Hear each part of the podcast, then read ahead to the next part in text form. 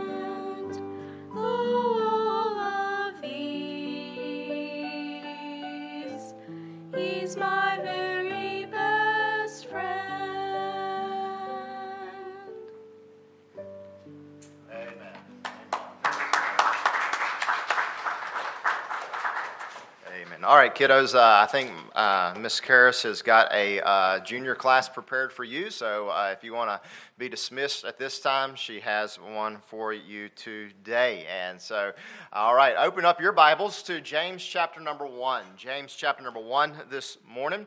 James chapter number one. How many of you were glad whenever you finished high school? Amen. And the tests were done. Amen. Uh, and but some of you uh, then subjected yourself uh, to the cruelty of college, and uh, you took more tests. And then some of you subjected yourself to even more uh, schooling. You got a master's degree, and uh, and and um, and then some even go on and subject themselves to doctorates and PhDs and all the rest of the of those kinds of things.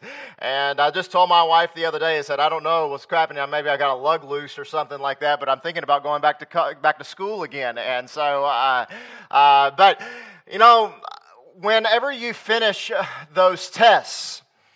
Uh, or maybe you get the privilege of giving tests. I, I don't know. Uh, that's always fun too, uh, to, to give the test, uh, become a teacher.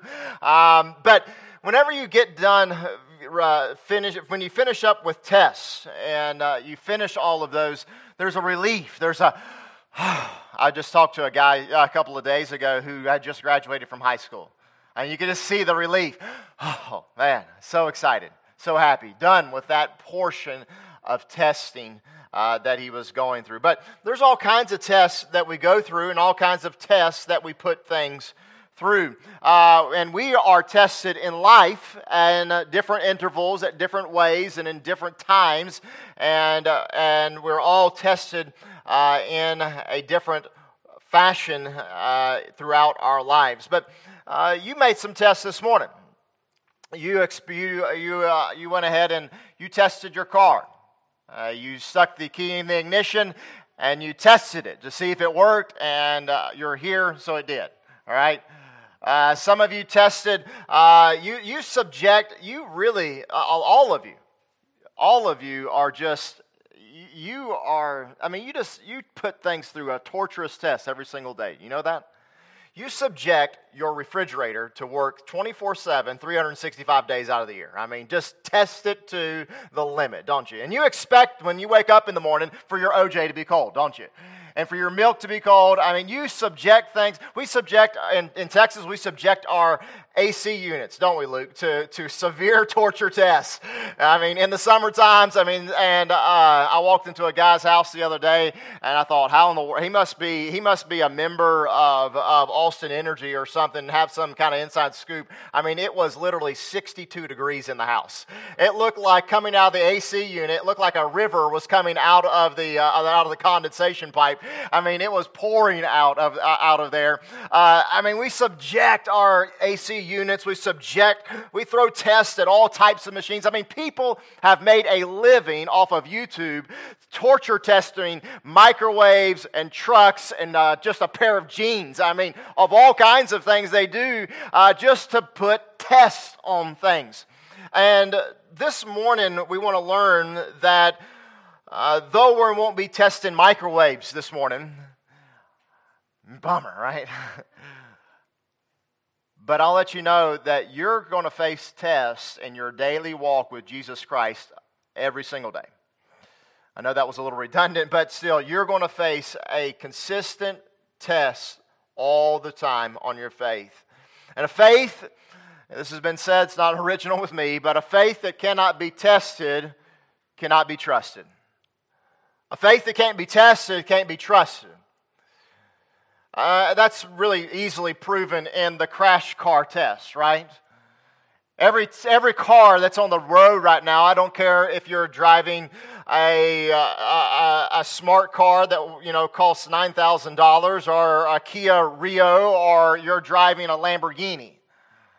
Everything has to go through the subjection of a crash test. It has to. Because, of because if it's not, it cannot be trusted to hold up in an accident. And your faith is the exact same way. My faith in Jesus Christ, a faith that cannot be tested, cannot be trusted. Abraham was tested.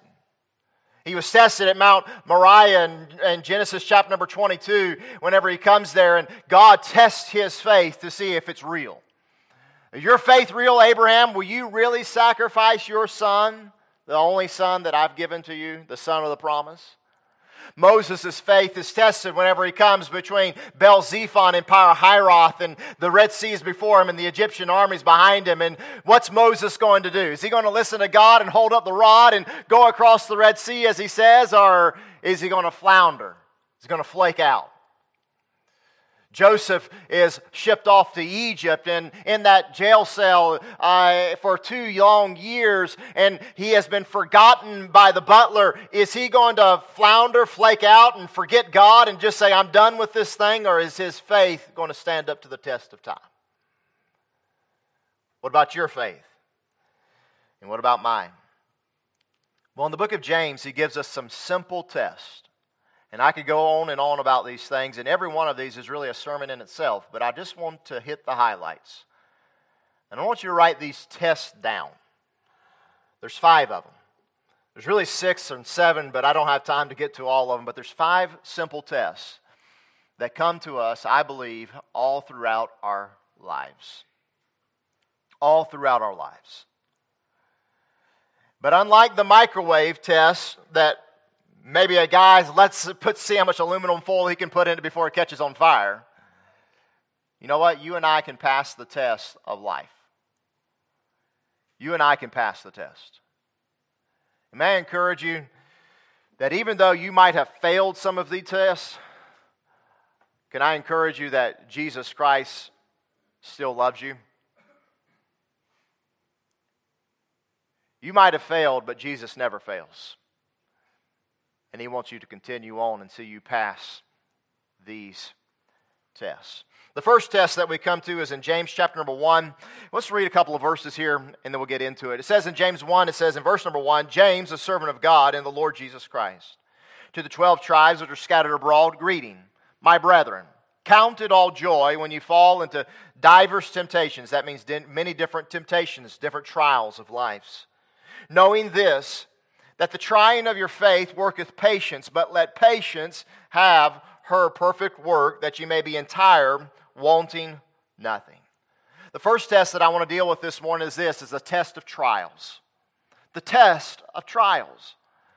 And trials can kill just about anybody's spiritual walk with Jesus Christ. Amen. I mean, a, a, a, pretty hard trial, or sometimes an easy trial, can just about take us out of our walk with Jesus Christ. I don't mean that we lose our salvation. I just mean that we just simply flounder and flake. We kind of just quit following like we ought to. They can kind of just take our wind out of our sails, a hard trial can. It can be something in which we lose faith in, if you will. Uh, they can take a Christian that was on fire for Jesus Christ, soul winning, reading his Bible, loving other people, to just being down and out and in the, in the mully grubs and just totally doubting even maybe the existence of God's grace and goodness. You think that can really happen, preacher? Oh, yeah, I think so. In fact, if you turned your Bible over to the book of Luke, the Gospel of Luke in chapter number 7 in verse number 19 and 20, you'd find a man that that happens to. It's not a man that you would think it would happen to. It's not Peter or Paul. It's not uh, Simon. It's not, uh, it's not John. It's not uh, Andrew or Philip, but rather it's who Jesus calls the man who is the greatest prophet of all time. His name was John the Baptist.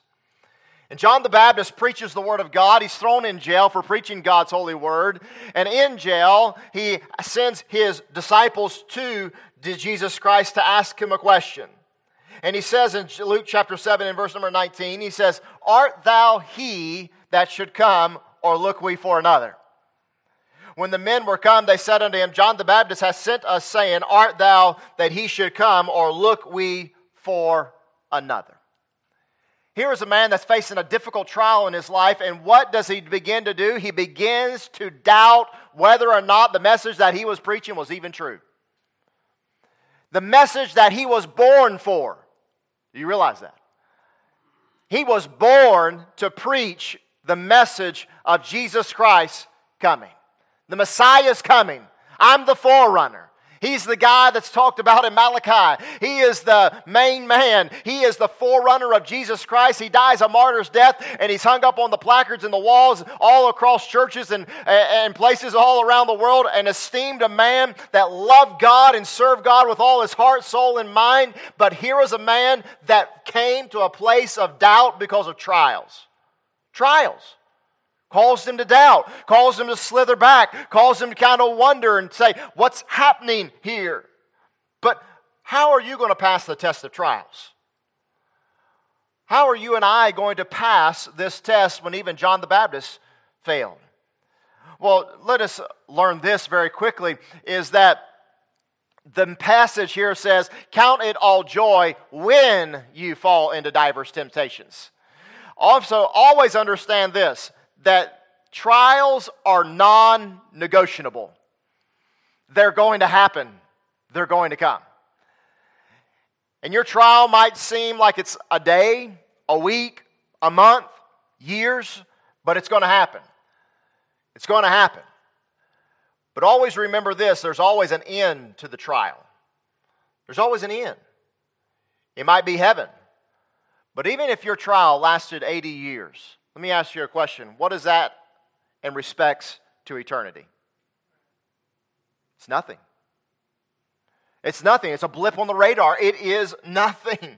He says, So, how do you overcome trials? How do you not get tangled up in the hurt of them? He says, First of all, be joyful. What? That sounds odd. Count it all joy. Count it all joy. Esteem it all joy. Lift trials up as a joyful event. How can I do that? Because something good is about to happen. That's how. You know, sometimes you hear people that are in the workforce uh, out like that are just slaving away all week. I mean, you're pounding out the, the hours, you're getting with it, and you often, sometimes you'll hear somebody say, man, TGIF, right? You say, thank God it's Friday. I'm done with this thing. I can head on home. What are they saying? They're saying, you know what? I can look, I, I, can, I can look at this job and look at what I'm doing and slaving away and say, okay, everything's going to be all right because I got the weekend ahead of me. Oftentimes, we can see things in a better perspective because something good is going to happen. Something good is on the horizon. May I let you know that you ought to count it all joy when you go through a trial because something good is going to happen? You say, what's good's going to happen? Guess what you're going to get? You're going to get something. What are you going to get? What am I going to get, preacher? I mean, God's just going to shower me with blessings. I mean, I'm going to get a Porsche or I'm going to get a new house. I'm going to get a new car. I'm going to get, what am I going to get? You're going to get patience. patience. That's what you're going to get. Yeah. He says in verse number four, he says, knowing this, that he says that the trying of your faith worketh patience. Be joyful. Patience is going to come to you. Patience doesn't come in a bottle and it doesn't get overnighted to you from FedEx, okay? It goes through trials. It goes through trials. Masterpiece, patience is a masterpiece work that takes years to perfect. It takes years to perfect. You say, I don't have years. Well, just let you know you need more patience, right? But it produces something more. Why be joyful through trials? It produces patience. But patience, he says in verse number four, says this But let patience have her perfect or complete work, that you may be perfect and entire, wanting nothing. Joy, patience, maturity. Maturity. Patience produces a maturity in life, it makes you complete. Have you ever seen somebody standing in line at the grocery store or somewhere else and is just totally flustered and irritated and mad and upset? I mean, they're throwing things. They're yelling, they're screaming obscenities at the person at the cash register. I mean, they're mad, they're angry, they're upset. I mean, if you didn't know any better, you thought that maybe they'd called their mama a really bad name. But really, they're just impatient people. They're impatient.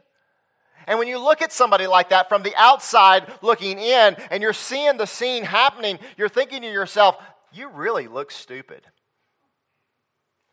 I mean, you're flailing around like a three year old. Right?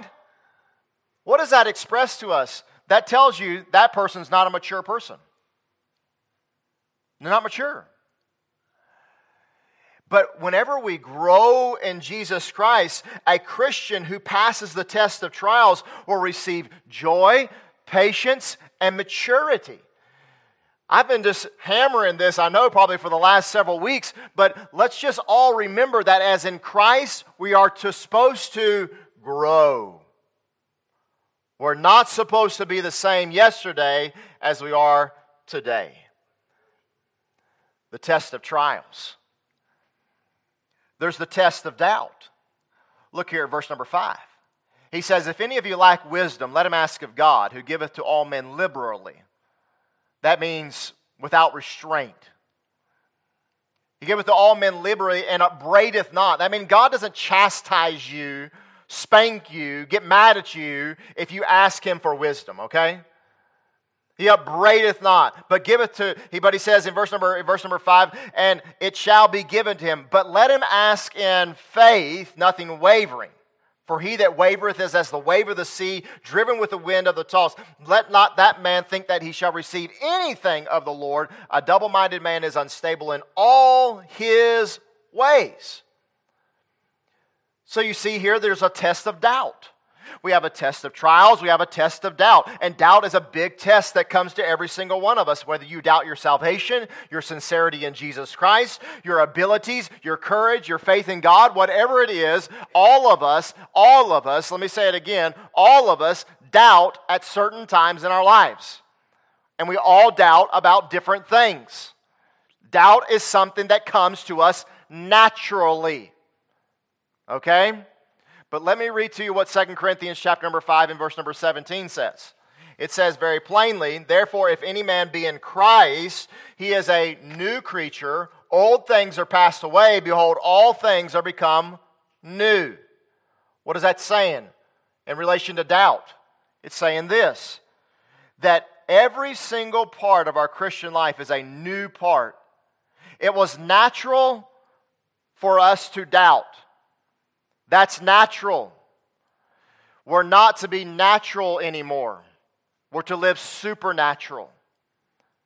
God doesn't want us to live in doubt anymore. Not in doubt of our salvation, not in doubt of, uh, of our sincerity, not in doubt of His blessings, His promises, His goodness, His grace, His long suffering. Don't be in doubt of those things. Yeah, How do I pass the test then?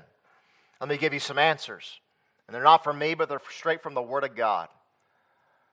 Don't you glad whenever the teacher, was you ever happy when the teacher said, All right, we're having a test today and it's open book? Amen? That was a good test. Hey, you know what? The tests that come from God are open book. They're right here. The answers are here. And the answer to, to, to, to pass the test of doubt is this is ask God. Ask and it shall be given unto you. Seek, and you shall find. Knock, and the door shall be opened unto you. For whosoever asketh shall receive. Whosoever knocketh, whoever seeketh, he shall find. Whosoever knocketh, he says, the door shall be opened unto him. So let us ask God, just like he says here, if any of you lack wisdom, let him ask of God, who giveth to all men liberally. Wouldn't it be crazy? And some people do this. But if you doubted your spouse's love towards you, you would be, you would be, you would be crazy to lie in bed every single night doubting her or his love and never saying a word to them and just lose sleep after night after night after night after night after night and wonder does she love me? Does she love me? And you're counting the rose you're counting the petals. She loves me not. She does. She loves me not. I mean you would be crazy to just sit there and wonder and in turmoil and your stomach is sick and you won't eat and she's asking you why don't you talk to me? And what's the problem? And what is the issue? And you're saying it's everything's okay. Everything's all right. But inside you're wondering. You're doubting no, the best thing to do is just to talk about it, just to ask, just to open up a conversation. You know the best way to fight doubt with God? Talk to God. Ask Him. Seek Him. Knock. He says, Ask and it shall be given unto you. Seek and ye shall find. Knock and the door shall be opened unto you. Ask God for help. Folks, feelings are not fake, but they can be confusing and lead us to irrational decisions. Feelings are not fake, but they can be confusing and lead us to irrational decisions. I knew a preacher one time, actually, my pastor growing up. He had these severe doubts of salvation. He was doubting God about this and doubting God about this when he was a teenager. He confessed this to our church one time. It was hilarious. And uh, he said, I even got to the place, to the point so bad, I was so confused and I was so doubtful of God, I thought I was the Antichrist. He said, I just had so much doubt in my heart. You see what that did? It brought irrational decisions and thinking into your mind. And that's what doubt does to us. It brings irrationality to us. We begin to think to us, God doesn't love me. God doesn't care about me. God's grace isn't sufficient for me. I mean, I really did bad this time. I mean, I really did this. I shouldn't have done that. I mean, I didn't do this over here. I mean, God's really mad at me this time. And what if I did this? And what if I didn't do that back then? And all, and our minds begin to wonder when we get, did I say the prayer right? Did I, whenever, whenever the preacher said, say the prayer for salvation, did I say all the words? Or, or did I, was I supposed to come down to the altar? I mean, or, or was I supposed to get baptized like within three minutes after I got saved? Or, or I mean, I mean, did I, did I, did I, did I, or, but, did I repent or did I not? Did I, did I ask God to save me or did I, did I get Him in my heart? I, there's all these things we begin to doubt and we begin to question and we begin to wonder why in our hearts. Go to God and seek His help. Hey, if you're struggling with assurance of salvation this morning, one of two things. most likely most people that struggle with assurance of salvation are already saved. I've never really known a lost person to struggle with assurance of salvation. Why? They're lost. They're lost. They don't care. Now, on some rare occasions, I'm sure there are some lost people out there that are very concerned whether or not they are saved. I can understand that. But if you're sitting here this morning back and forth, back and forth, back and forth, back and forth, back and forth, my friend, let me ask you a simple question. Have you believed upon Jesus Christ that He is the Son of God, that He died for your sins, that He rose again the third day? Have you realized that it was your sin that crucified Him to the cross, and that it is because of your sin that you deserved a penalty in hell forever? And if it had not been for the grace and mercy of Jesus Christ, that you would be there, but you, in somehow, some fashion, some way, whosoever shall call upon the name of the Lord, like one guy said, all I said to God was, Save me! And God saved him. Have you done that? Have you believed? And the promise is yours. Believe on the Lord Jesus Christ, and thou shalt be saved. How do you overcome the fear of doubt, the, the test of doubt? Ask God for help. Then stand steadfast. Be steadfast, unmovable, always abounding in the work of the Lord. He says here in our, in our text here, he says, a double minded man is unstable in all his ways. Don't think one way and do another. Don't do one thing and say another. If you need wisdom in an area for God in this area of doubt, then ask God for it, believe it. If you want assurance of salvation, seek God for it. Don't keep pulling up verse after verse saying, well, this says this and this says that. No, believe God, stand by His word, and don't be double minded, and then trust God. Believe Him. Believe what He says. Whatever it is in your life, God will give it. God will give it to you if you don't walk away thinking He won't because of X, Y, and Z. Overcome this test of doubt through God's word. Secondly, thirdly, we see here he says in verse number in verse number 9 it says let the brother of low degree Rejoice in that he is exalted, but the rich in that he is made low, because as the flower of the grass he shall pass away. For the sun is no sooner risen with a burning heat, but it withereth the grass, and the flower thereof falleth, and the gra- grace of the fashion of it perisheth. So also shall the rich man fade away in his ways. The third test is one that might seem a little obscure, but it applies to all of us. That's the test of money. The test of money. Money is a tough test because really it applies to all of us. You say, Well, I'm not rich. I wouldn't consider any of us perhaps rich in that sense. But if any of you have been anywhere outside of this country, I can rest assured that you don't live in squalid conditions, that you don't live in abject poverty, I've seen, and, and you know it, you know what it looks like, but I've seen it firsthand. I was in Guyana, and while we were in Guyana, we were going door to door, witnessing to people, and uh, I'm not trying to put anybody down or anything, but the houses we were going to were not very nice, okay? All right? No AC, no running water, open windows, open doors, no windows, no doors, or anything like that, you know. Uh, everything's built up on piers. You know, why do y'all do that? Oh, you know, kind of, they say it cuts down on the snakes and lizards getting in your house.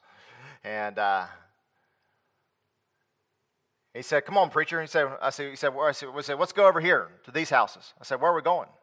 He said, We're going to the ghetto. He said, Every town's got its ghetto. And I thought the houses we were going to were a little rough in my estimation. And then we went to the ghetto. And then you really seen what the ghetto was. You know? You know, children running through raw sewage. You know, it just pours right underneath your house, comes out that way. Uh, you know, everybody's lined up next to each other. And then you really begin to see why there is just lots of sexual immorality, lots of women with no idea who, who the father is because everybody lives together right beside of each other all over the place. It's just sad. And when you see something like that, you realize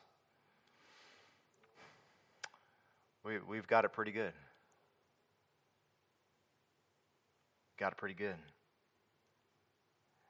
But even if you're lacking resources, he says here in verse number 9, he says, Let the brother of low degree rejoice in that he's exalted. What? How can the slave, how can the slave or a guy that's in abject poverty, maybe somebody does get saved in the ghetto there in Guyana, how could they say, how could he rejoice in that he has been exalted? What does he mean? Romans 8 17, he says, he says, Ye then are heirs of God, joint heirs with Jesus Christ. You have received an inheritance that's incorruptible, undefiled, that fadeth not away, reserved in heaven for you. 1 Peter 1 3. I'm so glad that, that, jo, that Jonathan sang about heaven this morning. What what a day that will be. The mansions that will await us one day. My friend, understand this. Every single one of us in this room right now are very, very poor in the estimation of what heaven really, really is like. Nobody is like, nobody, nobody is rich in compared to who God is and the mansions that await for his children one day. Streets of gold that are pure as glass, that are like, that are, that are, that are clear as crystal. My friend, we don't even have any idea what that looks like. We're looking for a city one day where we're going to go. The test of money. How do you pass the test of money? Rejoice even if you're poor and lowly and have nothing you say, well, if I just had a little bit more, I'd be happy. You see, that's the problem with money. If you just had a little bit more. You know what happens whenever you say, I just had a little bit more? And you get a little bit more? A little bit more. John D. Rockefeller was asked one time, at that time, the richest man in, in all the world. They asked him, Mr. Rockefeller, what does it take for a man to be happy? He said, one more dollar one more dollar. You know what? That's what the world says. Just one more. Just one more. Just one more. Just one more. But if you're rich, and as I've pointed out to you, I think all of us are in some ways rich in comparison to at least the first century Christians and many that are in the world today. Let us rejoice in that we have been humbled, brought low, and have been become as a little child, and that, and that your riches, like the one man, didn't take him to hell. That your riches didn't blind you. That your goods didn't blind you, but rather God let you overcome those things and let you realize that your riches one day will all burn up. Nobody pull, I should say, a hearse has never been pulling a U-Haul, my friend. Okay? Always realize that. You might get buried with, King, with, with, King Tut like we were talking the other night, but they're going to find you about 2,000 years later with still your organs and your, and your gold and your silver and everything else in your tomb, and you ain't going to take any of it with you. How do you pass the test? Rejoice in that you've been exalted if you're poor. Rejoice if you're rich and that you've been brought low and that God did not subject you to say, to, to, to let you go and think that your money was going to get you to heaven. The fourth test, the test of sin. And I could spend all day on this one. In fact, I'm going to open this one back up again tonight and, uh, and see some more that go along with it. But he says in verse number 12, he says, Blessed is the man that endureth temptation, for when he is tried, he shall receive the crown of life, which the Lord hath promised to them that love him. Let no man say when he is tempted, I am tempted of God, for God cannot be tempted with evil, neither tempteth he any man. But every man is tempted when he is drawn away of his own lust and enticed. And when lust hath conceived, it bringeth forth sin, and sin, when it is finished, bringeth forth death. How do you pass the test of sin? This is a huge test. A huge test. Number one, realize the reward. He says that in verse number 12. He says, Blessed is the man. Blessed. Blessed is that person that whenever you endure temp- that you endure temptation. You know, God gives a blessing whenever you pass the test of sin and temptation. I can remember playing football growing up, and I can remember what it was like to be in a close game. But the game's coming down to the end. If they score, they win. If you hold them, you win. And I can remember that, and you hold them, and then your team gets the ball for the final seconds. And those final seconds are clicking down, and there's pandemonium on the there's excitement on the sideline, but it's still you have still haven't won yet, you know. But you can we say, taste the victory. You could taste it. It was there. You're excited. It's almost there. That's what it's like, I tell you, whenever you win the battle against temptation. You win the battle and you see yourself coming out on the other side. There's excitement, there's glory, there's happiness, there is a peace that settles over your heart to know, you know what, that that, that the devil over there, he didn't get me this time, that God, Jesus Christ, has given me the power to defeat, to defeat the sins of, the, this, of this world that are coming at me, and that God blesses you for that, my friend. Blessed is the man, blessed is the one that endures temptation. He says, because you'll receive a crown of life and that God will even fulfill his promises to you. In verse number, at the end of verse 12, which the Lord hath promised to them that love him. Realize the reward that awaits. But secondly, recognize the progression. See where sin leads you. If I knew a road was going to take me to destruction, would I take it? Would I get on it? If I knew I would die if I drove down that road, would I go down it? Most likely not. Whenever we commit sin, it's spiritual suicide. Spiritual suicide. It hurts us. It hurts the cause of Christ. It weakens our faith. We tear down our testimony. We hurt the name of Jesus. We're digging our own grave. When we sin, we, we're on a road to destruction. And I hope that this morning we can see that there's a way to pass the test is realize the blessings, see what God has in store for those that will pass the test, but then recognize the progression that he says, when lust hath conceived, it bringeth forth sin, and sin, when it is finished, bringeth forth death. You say, you think that means I'll literally die if I do something wrong? I don't think that's what it means though it could be possible. But what I, what I do believe that it means is this is that whenever you do sin as a Christian, it feels like death. You ever been to a funeral of a loved one? Loneliness, anxiety, no peace inside. It hurts. Whenever we sin, we're just attending our own funerals. It hurts, it's hard on us. It produces anxiety. It goes back to doubt and it gives us doubt and it gives us fears and makes us wonder, makes us wonder what we should be doing or what we're not doing or if we really believed it. And we go through all of these processes again. If you're in sin this morning, if there's some sin that you have fallen prey to this week, my friend, then if you have failed that test, then may I encourage you, if you're on that road to destruction, there's an exit right up ahead. It's called grace. And if you miss that one, then God's got another exit. It's called mercy. And if you miss that one, he's got another one called long suffering, and then another one called compassion, and then another one called, uh, called forgiveness. And, and then if you miss all of those, then, then praise God, he's got one called love. And if you miss all of those, then guess what? It just starts over again. There's another exit called grace. That's God, my friend. And if you've met, if you failed in the test of sin this morning, then don't stay on the road to destruction. You don't have to. Because you're not physically dead.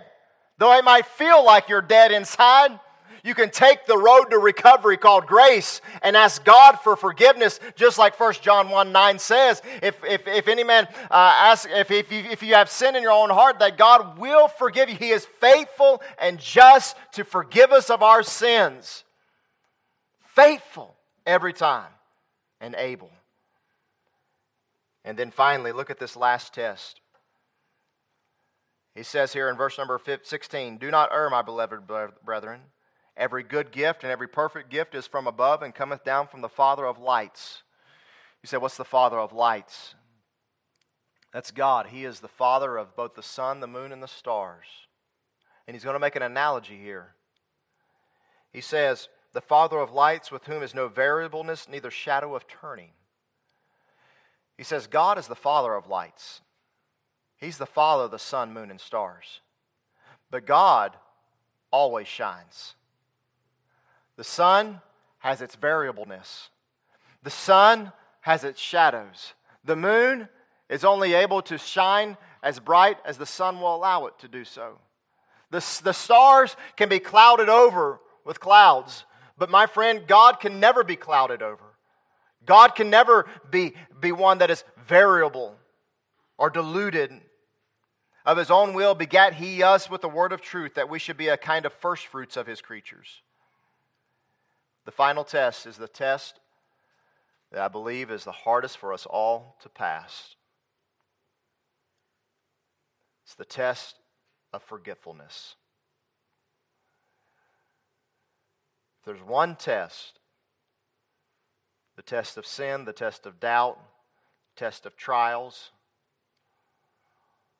All of those may be overcome, but may we be ever so careful to pass the test of forgetfulness. That we don't forget God. Hezekiah in Second Chronicles chapter number 32 and verse number 31, the Bible says, Howbeit in the business of the ambassadors of the princes of Babylon, who were sent unto him to inquire of the wonder that was done in the land. Listen to this little phrase God left him to try him that he might know all his heart. Have we forgotten God so much that if he left us, would you even know it? Would we even realize it? Would we have a clue that he was gone? In Hezekiah's case, his riches, his pride, and his success had made him forget God. Made him forget God. This is such a problem for us that in the book of the Law of Moses, he tells us eight different times don't forget God. Eight times he tells the children of Israel, don't forget the Lord. We get too busy, we become too overconfident, we become too successful, too lazy, bitter, complacent, and become full of so many other things that it becomes easy for us to forget the Lord. He tells us what the solution is. How do you pass this test of forgetfulness? It's simple. Realize that every good thing that you have is from God. God has not forgot you. God has always remembered you. God has always been there for you. Remember who gave you everything. And then in verse number 18, he says, Of his own will beget he us with the word of truth, that we should be a kind of first fruits of his creatures. That simply means that if you're saved today, that you're going to raise up in glory just like he rose up one day. Don't forget it. Remember God.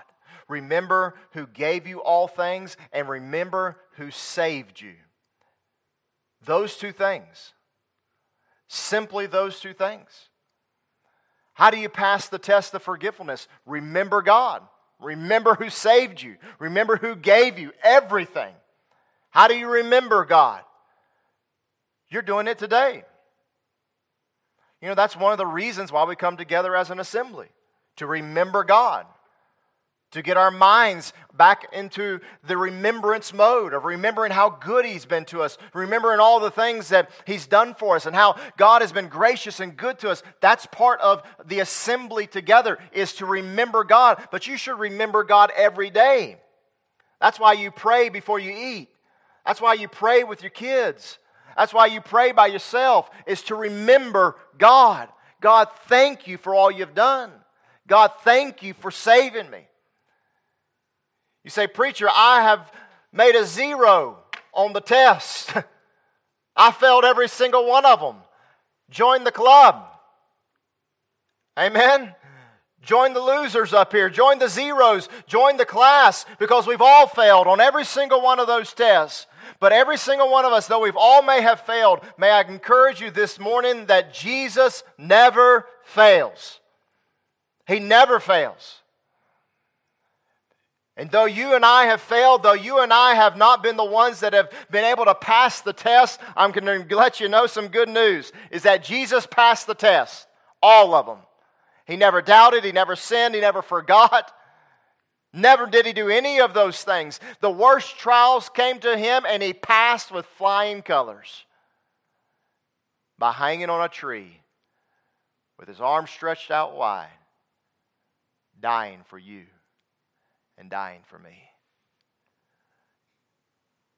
I don't know where you're at this morning. I don't know what test you have failed or what test you're failing right now. But my friend, Jesus never fails. And He is here today to lift you back up on your feet again and to forgive you and to love you and to care for you and to say this morning that I love you. I love you. I'm a failure, God. I'm a failure. I know I still love you. I still love you. The world does not like failures. But you know what? You read these Gospels, and that's all you see Jesus loving on. Failure after failure after. How many times did Peter fail? How many times?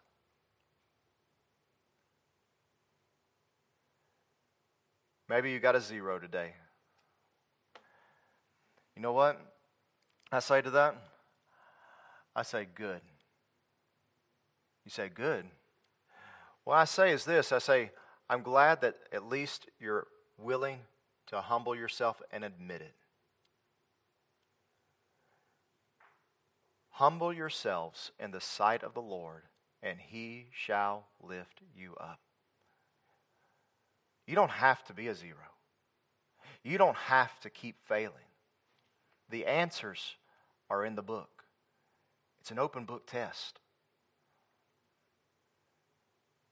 The tests of life are coming, they're non negotiable. But if you'll remember what we've looked at today that Jesus has given you all things and that he has saved you, you can pass the test. You can pass the test. Father, we're thankful for what you do for us. We're thankful for the love of the Word of God that you've bestowed upon us. We pray that, Father, you please will just give us great grace as, Lord, we face these daily tests.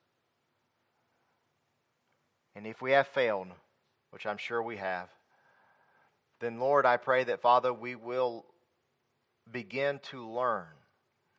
All I can do today, God, and all I've done today is try to share from your word how to pass the test. I cannot take the test for anybody here. I must pass my own test. But God, all of us need the strength in life and the grace of God to be able to face the trials we face, the doubts we face, the sin we face, and all the rest of them. This is just a short list. May God, you give us the strength and the grace to do it. In Jesus' name, amen. If God